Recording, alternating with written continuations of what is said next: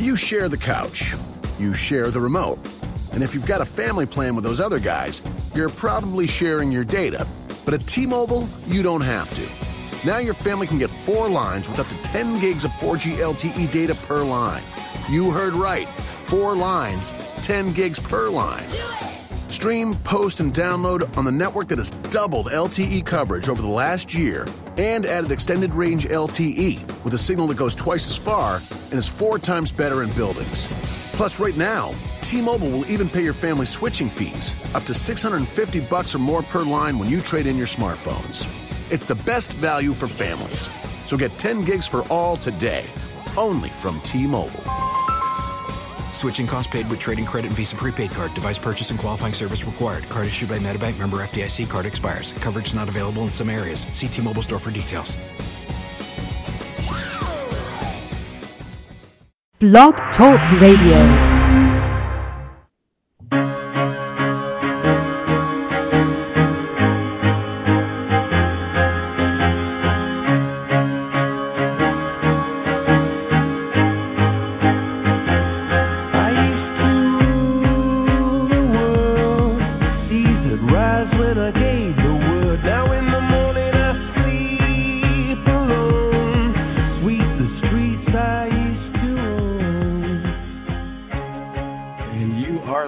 To Pop Health Week on the Blog Talk Radio and affiliate networks. This episode is brought to you by Health Innovation Media, monitoring the innovation impulse from idea to business model and emerging best practices. Welcome, everyone. I'm Greg Masters, the producer and co-host of this show. And joining me in the virtual studio is my colleague, Fred Goldstein, at FS Goldstein on Twitter. Principal co-host and co-founder here at Pop Health Week. Hey, Fred. Hello, Greg. And I am glad you're here and, as usual, in the seat of competent stewardship as we engage leaders in this conversation. So for those of you not familiar with Fred, he is a veteran healthcare executive and the president of Accountable Health, LLC, a co-sponsor of this broadcast. Fred's experience spans hospital and health system administration, general management of an HMO, the founder of disease management company, and current tenure as the president of a population health management company. Fred also serves on the board of the Population Health Alliance, also known as PHA, which is a go-to industry gathering for thought leaders in the emerging space. As for yours truly, I am a seasoned healthcare executive as well, having provided leadership and consulting support for hospitals, health systems, capitated medical groups, IPAs, PHOs, MSOs, and several hospital physician managed care joint ventures. I publish and principally author in my downtime, acowatch.com, and spend most of my time captaining healthinnovationmedia.com, and am principally known on Twitter as 2Health Guru with an aggregate following of 25,000. Today, we continue our series on population health and accountable care organizations, focusing on the physician-led perspective from none other than Farzad Mostashari, MD, the founder and CEO of ACO management company, Aledade, and also former national coordinator for health information technology. Do follow them on Twitter via Aledade ACO and Farzad_MD. This is a great time to have this chat since Aledade is in the news with some exciting developments, which we'll hear about shortly. I encourage you to check out the most recent post on acowatch.com entitled "Another Milestone Marker in Favor of the ACO Model?" And with that intro, Fred, over to you. Let's get to know this enterprising physician thought leader and his thoughts on ACOs and Pop Health. Thank you so much, Greg, for that great introduction. And Farzad, welcome to the show. Thanks. We're glad to have you here. So perhaps give us a little bit of history. What made you decide to launch Aledade? You know, I had a wonderful experience in federal service. I really do believe that for people who want to make a public impact, it's a rare privilege to be able to really think about the country as a whole, from, you know, we used to say Alabama to Alaska, and try to make sure that we raise all boats at that level. But there were a couple of things that I was looking for the kind of the next step in my career. One was, we were really pushing out and helping create this infrastructure for population health, but the business case for all that population health functionality wasn't in place yet. And so it often felt like pushing rope, through policy, saying, oh, you should be able to, make a list of your patients who are smokers or who have high blood pressure. You should have decision support. You should have patient engagement tools. You should have, right, in order to be able to do population health. And many providers were saying, well, I don't need that to bill a 99213, why are you wasting my time? And I really wanted to be working in an environment that was just then beginning to flourish, where at least for some small segment of the American healthcare system, outcomes matter. It's not just waiting for people to get sick and then doing stuff to them. It actually is about keeping a population healthy, and for which you really do need those tools become absolutely essential. That was part one. And then the other part was, it's kind of different and very exciting to be able to not just worry about raising the floor, but about kind of seeing how far you can push the envelope, how far you can push the ceiling. And that's, I guess, the other thing that's really been gratifying about this chapter. So you've got this change now in the marketplace. ACOs obviously are a new, I would say, kind of like a tool that practices can use that will push them into and justify these population health principles. Can you talk about some of the services you provide to these practices that allow them to begin to take those steps into population health? Yeah, I mean, I think it's important to start with what do we need to be able to do, and then go backwards from that to what do practices need to succeed. And after I left federal service, actually, I spent almost a year at Brookings working with the ACO Learning Network there. And we created a toolkit that focused on four areas. And the toolkit's it's available for free online, and it identifies kind of the big four, we call it. And the first is, identifying and managing high-risk patients. You got to be able to do that. It's managing referral networks. It's event notifications, admission, discharge, transfer, and managing those transitions of care. And finally, patient engagement. So those are the things that kind of the core competencies of population health. And as you'll notice, those are not things that primary care practices today have great tools for, have great strategies for, know the practice transformation that needs to occur for those. And so we really try to assemble all the pieces that an independent primary care practice would need to be able to succeed in doing those things. So that includes scale, right? If you're going to be doing referral management and compacts with specialists or nursing homes, you need to have scale. Just being a one doc solo practitioner, trying to talk to a health system, that's not going to get you very far. So one is scale. Two is strategy, really understanding the regulations and figuring out your population, where are the savings opportunities, which one to emphasize. You need cloud-based tools, and you need to have really the integration and data interfaces with your electronic health record. You absolutely need an electronic health record, let me tell you that. That's one of our screening criteria. And you need a whole bunch of analytics to be able to identify who are your high-risk patients, what's happening with your referrals, who are the patients who are going to have a problem, and reach out to them and so forth, and monitoring and evaluating what you're doing.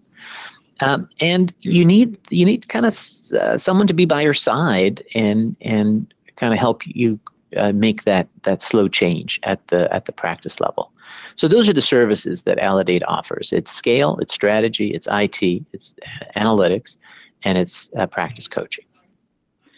Farzad, you mentioned individual practices. When I looked at your website or the states you're now in, which is very impressive as you've grown this up very quickly, these are small groups. So you're grouping maybe 3 practices or 5 practices, and some might be larger. Is there a reason you picked that area, considering you see these ACOs going from mega systems down to providers, and maybe why you chose that and not work with hospitals or health systems in that space? Yeah, I guess twofold. One, that's where I saw the need more. Those big health systems, they have a lot of the resources already. But it was also, I wanted to work with people who had a lot to gain and not a lot to lose. And when you're talking about health systems, they have a lot of, at times, conflicting imperatives, business imperatives. And that just makes things pretty complicated to add in this ACO layer on top of whatever they have going on with their educational mission, with their research mission, with the need to, you have a proton beam and that machine, there's some capital costs you incurred for that. So you got to keep that machine humming, and your operating suite, and the cardiothoracic surgeon that you just gave a big contract to.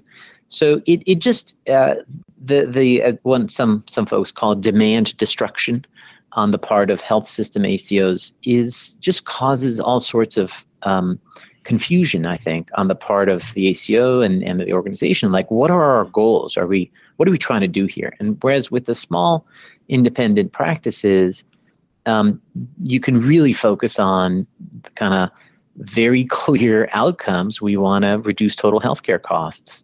That's it, period. We want to improve quality. That's it. We want to improve the patient experience. And you don't have to worry about, what it does to your 3 other or 4 other lines of business. The other thing that I really, really enjoy about the smaller practices is they can change on a dime relative to larger practices. The physician engagement that people talk about, they often talk about it as if, like, the health system decides to do something, then we have to somehow push down engagement on all the docs, right? And that's really hard, right? When the decisions was made elsewhere, and now you want to get the buy-in of the docs, and maybe their reimbursement doesn't align with whatever your many incentive systems are. Whereas for an independent practice, once the 1 or 2 or 3 practice partners make a decision, that's it. They've decided and they're engaged, and the returns go to them, So getting the right alignment of incentives and motivation is a lot easier in smaller practices. Have you found, as you go out and take this model out to smaller practices, are there some that perhaps you don't feel can work this model yet? Have you seen that at all? Yeah, we actually, we've mashed up 6 or 7 different data sets and created a profile of every primary care doctor in America. And we only go after probably 20%, even to begin with, or 80%. We say, maybe they're not quite ready for this model. And then among the remaining 20%, we do a lot of kind of vetting at the local level with local partners to see, is the practice ready for this or not? And then finally, we actually, there's some ACOs that pay practices to be in them. We ask for a commitment fee, a membership from the practices, not because it covers the costs of what we provide. It doesn't. But because it is, to me, the single best way I found to see if someone practice is really serious and ready for engaging in this new style of care. That is so important, and I feel really blessed with the practices and the partnerships that we've established with over 100 now practices across the states. And you talked about this commitment fee, but the rest of your fee structure is really based on a shared savings model where they become successful, then you all succeed, and that's how it's set up, correct? That's right. Our whole business model depends, and there were some journalists who were incredulous when I explained this. They were like, wait a minute, Your whole business model only works if you actually get savings and improve quality. And I'm like, yep. And they're like, wow, you're pretty daring. Rather aggressive. Yeah, and I think, look, if I'm asking the practices to put their faith in this, then we should do the same, and we should be aligned with them. We see this a lot with software vendors where, they got to make the sale, and then after they make the sale, they have to provide, just enough so that you keep paying your 18%, maintenance fee. But they're not, they're not aligned on the outcomes you're trying to get the same way. And I wanted us to be really aligned with our practices, and we're in the same boat. We're in the boat right there with them, pulling on the oar with them. Yeah, and let me ask you this: I assume all of your practices today are one-side risk models? They are. We are very interested in the next-gen ACO model, and I think we're going to apply for that in the March 2016 timeframe. But I think there are a lot of practices who are still, have some scars from capitation days where they took on capitated risk contracts that they really, the health plans knew better than they did, and they did not have the data, the analytics, the actuarial savvy to really accurately price those capitated contracts, and they suffered as a result. So I think there's some hesitance on doing that until I think they gain some more confidence in terms of their ability to manage total cost. And these are fairly small groups, other than I noticed though at one state it was about 21,000, I believe it was. Are you concerned that potentially as you move to that two-sided risk model, you don't have a large enough population to handle it?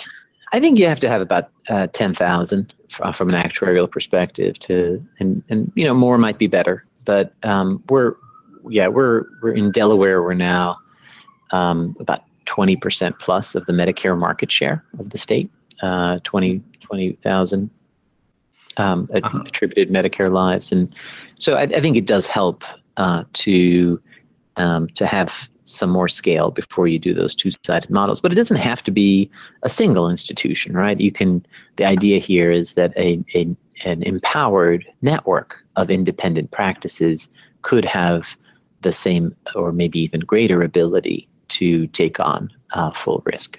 So are you then looking at linking up these ACOs across those lines to potentially share something that way? I think what's more likely to happen is certainly for some contracts that with nationals, there may be the ability to unite them across state lines. But I think more likely what's going to happen is organic growth in the markets we're in, where as more and more practices start to think about moving into ACOs, the SGR fix MACRA is going to cause a huge increase in providers seeking these alternative payment models for 2018, 2017. So I think as primary care practices start to move in this direction, I think that we'll see a lot of organic growth in those markets where if we have a stronghold of high performing practices doing well, and then we'll kind of add on to that core and gain size. Fantastic. Your discussion too on this idea of taking the risk and sharing that risk with the providers as your largest means of reimbursement. Is that because you've seen what I would assume is a fair chunk of low hanging fruit there? And if so, what areas are you targeting early on when you go into these practices? There's no secrets, right, to where the opportunities are. The first thing we actually work on with the practices, though, isn't going after low-hanging fruit on costs. Jeff Bezos of Amazon famously said that our longer time horizon gives us a competitive advantage over others.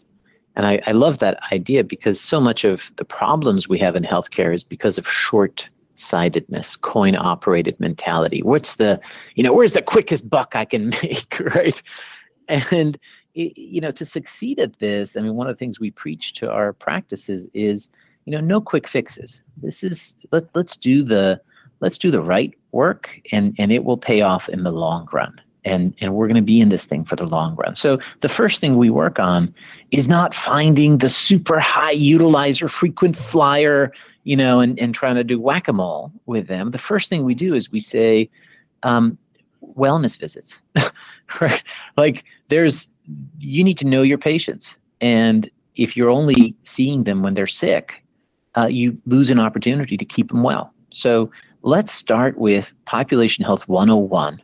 Can you have a list of your patients who haven't been seen in a while, who have one or more chronic conditions, and bring them in for a structured standard visit where you really ask them and evaluate them for falls risk, for depression, for whether they're, what is it, make a care plan for them for the years to come. So that's the first thing we work on with the practices is outreach to patients and not being reactive, but being proactive. The second thing we work on, again, not low-hanging fruit, is immunizations, right? Prevention and the pneumonia vaccine, which is greatly underutilized. Is it going to give us, savings in 3 months or 6 months? No. But is it over 3 years? Yeah, I think so. It's the right thing to do also, right? So we've seen a, fourfold increase in well visits. We've seen a fourfold increase in pneumonia vaccination. And then the third thing we work on with them is, okay, when a patient gets sick, where should they go? And how often are your patients going to the emergency room, which is, frankly, let's admit it, it's a kind of a lousy experience, right? For my 80-year-old, relative to go sit in an emergency room on a hard gurney for 9 hours for something that could have been seen in the office. So let's work with the practices on same-day visits. And it's interesting, a lot of the practices we work with were already patient-centered medical home level 3s. These are really advanced primary care practices in many cases, right? And whatever, requirement 1B is same-day visits. And they said, yep, we do it, check the box. And then we said, guys, we're looking at your data, and 60% of your ER visits are occurring during times when your office is open. And then they go talk to the front office, frontline staff, and they're like, well, what happens when a patient calls? And they say, well, after 1 o'clock, I tell them to go to the ER. Or, yeah, we have, 3 slots open. And when those fill up, they go to the ER, right? So it's really working with them, not on compliance with some requirement, but actually focus on the outcome. Are patients having to go to the emergency room when they could be coming in to see you in the office? And when they come in, does the front desk person smile and say, welcome, we're so glad you came in? Or do they scowl and, make them feel put out for having, the doctor be kept longer? So those are the things that we worked on, and transitional care management. What happens when someone leaves the hospital? How often do we successfully call them within 48 hours? See them within 7 to 14 days, make sure they don't get readmitted. And our practices increased the rate of transitional care management visits threefold. So those are the kind of the things, the basic blocking and tackling of population health that we're working on. Does that make sense? It sure does. And it gets back to some of the discussions we had last month with some of our primary care innovators, with Rashika at Iora Health and Roy Henman and Jay Lee and Paul Grundy, talking about getting those simple things done for the patients. I think Roy had a rule in his office. If a patient shows up before closing, we're seeing them no matter what. And if you don't, we got a problem, and you're talking to me as the head of this practice, and I think that's fantastic to meet those needs. Obviously, you've got physicians who believe in this model. You believe in this model, and you now have, investors that believe in this model. Talk a little bit about the recent investment and what you hope to be able to accomplish with that. Yeah, we just raised $30 million from our original investors. So the same groups that Venrock and Arch Ventures that funded our seed and Series A, our opening said, you know, we love what you're doing, and some of our, you know, assumptions have been met. Let's go. Let's keep going. And with the investment, we certainly are able to now grow as we've to meet the demand as we've seen this year, but also to take the next steps. And one of the next steps that we're going to do this year is commercial contracts, so that for our practices, they're saying, "Look, I love what we're doing here. Can I do it for my other patients?" And we're like, yeah, but we have to have a contract first with the health plan so that we get, for example, the full claims history. You can't do this without data. No shared risk without shared data. So that's the next thing that we're going to be working on, and really getting us to the place where, as I said, I think there's going to be a huge influx into accountable care and the 2017, 2018 timeframe, and we want to be ready for that to be able to meet that demand, which means really making industrial strength a lot of the onboarding process and practice transformation curriculum and so forth, the IT tools, the analytic tools, and all that, getting all that really bulletproof, and being ready to expand into local markets while preserving that local leadership, the local talent, the clinical champions and so forth in each of those local markets. So that's what we're doing for the next couple of years, is continuing to learn, continuing to iterate, and making sure that whatever we build is scalable to a much larger group of providers that we think are going to come. Do you see yourself moving even further, potentially into becoming an insurer or having an insurance vehicle? I don't. No, I think that each group should do what they're best at doing. I don't think insurance companies are, you know, have found it very successful to try to become provider organizations by and large. And I honestly, I think being an insurer is harder than I think some provider organizations think. So I say let's do. You know, let's find partnerships where we can help. We can help each other, and that's, I think, the promise here is that instead of providers and insurers being on opposite sides of negotiating tables, you know, arguing over, you know, a penny discount, we should really be on the same side of the table, trying to keep the patient healthy, and each doing our part. We're coming up on almost the end of the hour, half hour here. What would you tell providers out there who are still kind of trying to figure this out? You know, what would you tell them today to do? I think you have to get ready. There's a train leaving, and you don't want to be the last person on the train or left behind. This, you know, this is coming. This shift to value-based payment, and more, you know, with the SGR fix, which, you know, lest people try to fool themselves that, oh, maybe, you know, this is all going to change with a different administration. That SGR fix bill was 92-8 voted out of the Senate. I mean, 92-8. This is not a Democrat or Republican or independent issue. This is not a political issue. This is a need for us to get more value out of the billions, trillions we're spending on healthcare. So this is coming, and you got to get ready, and everyone's got to get ready to whatever extent, you know, wherever they are. Find out where you are, and move on down. And you know, I think if you think you're ready to take a big step, then you know, we'd be happy to talk to you at Aledade. That's great. Could you talk just a little bit for the group about the SGR fix and what that means to doctors? Yeah. So you know, there was this annual ritual with the sustainable growth rate and staving off the by the end 20% plus cuts in reimbursement, totally unsustainable, and, you know, terrible way to run a business. And in return, what the Congress and administration have said is, okay, you're going to get a 0.5% annual increase, docs. 0.5%. Now, inflation's more than that.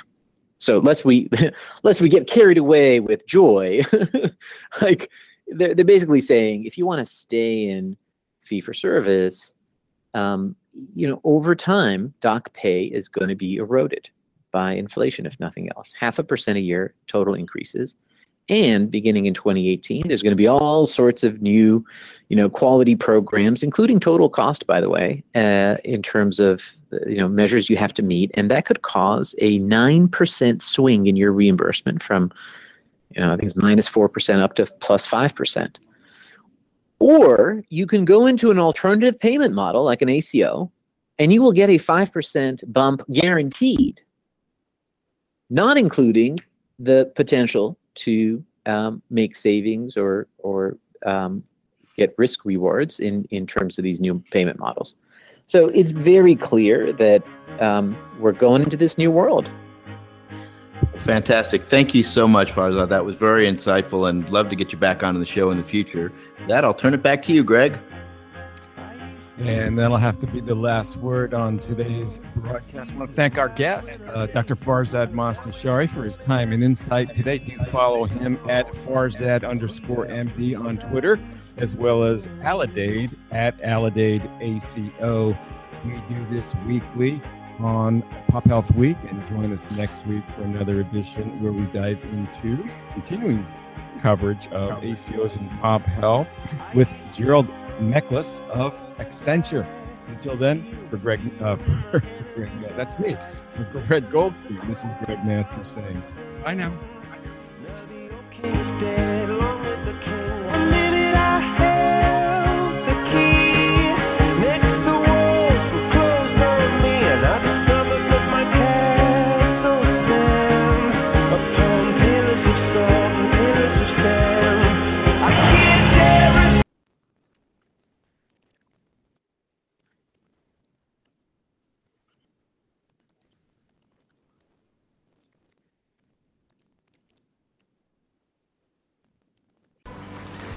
Sprint presents Time Machine. Hey, what are you doing? It's 17 months until I can upgrade to the new iPhone 6s, and I'm building a time machine so I don't have to wait. Oh, with Sprint, I never have to wait. I get to upgrade to the newest iPhone right away, whenever it comes out. Seriously? Seriously. Man, I gotta switch to Sprint. Why does your time machine sound like a microwave? It's cooking my leftovers from tomorrow night. The world's best offer on iPhone 6s. Get iPhone 6s as low as $1 a month when you trade in your iPhone 6. And with iPhone Forever, get a new iPhone every year forever. Offer not available everywhere. Includes 21-month lease, no security deposit, excludes taxes, subject to well-qualified credit, new line port, a $36 activation fee. Requires smartphone trade-in, regular $22 a month. iPhone Forever's lease upgrade eligibility does not guarantee monthly payment amount, phone selection, or plan rates. Services additional charge. Remaining lease payments due if service canceled. Restrictions apply. See Sprint.com.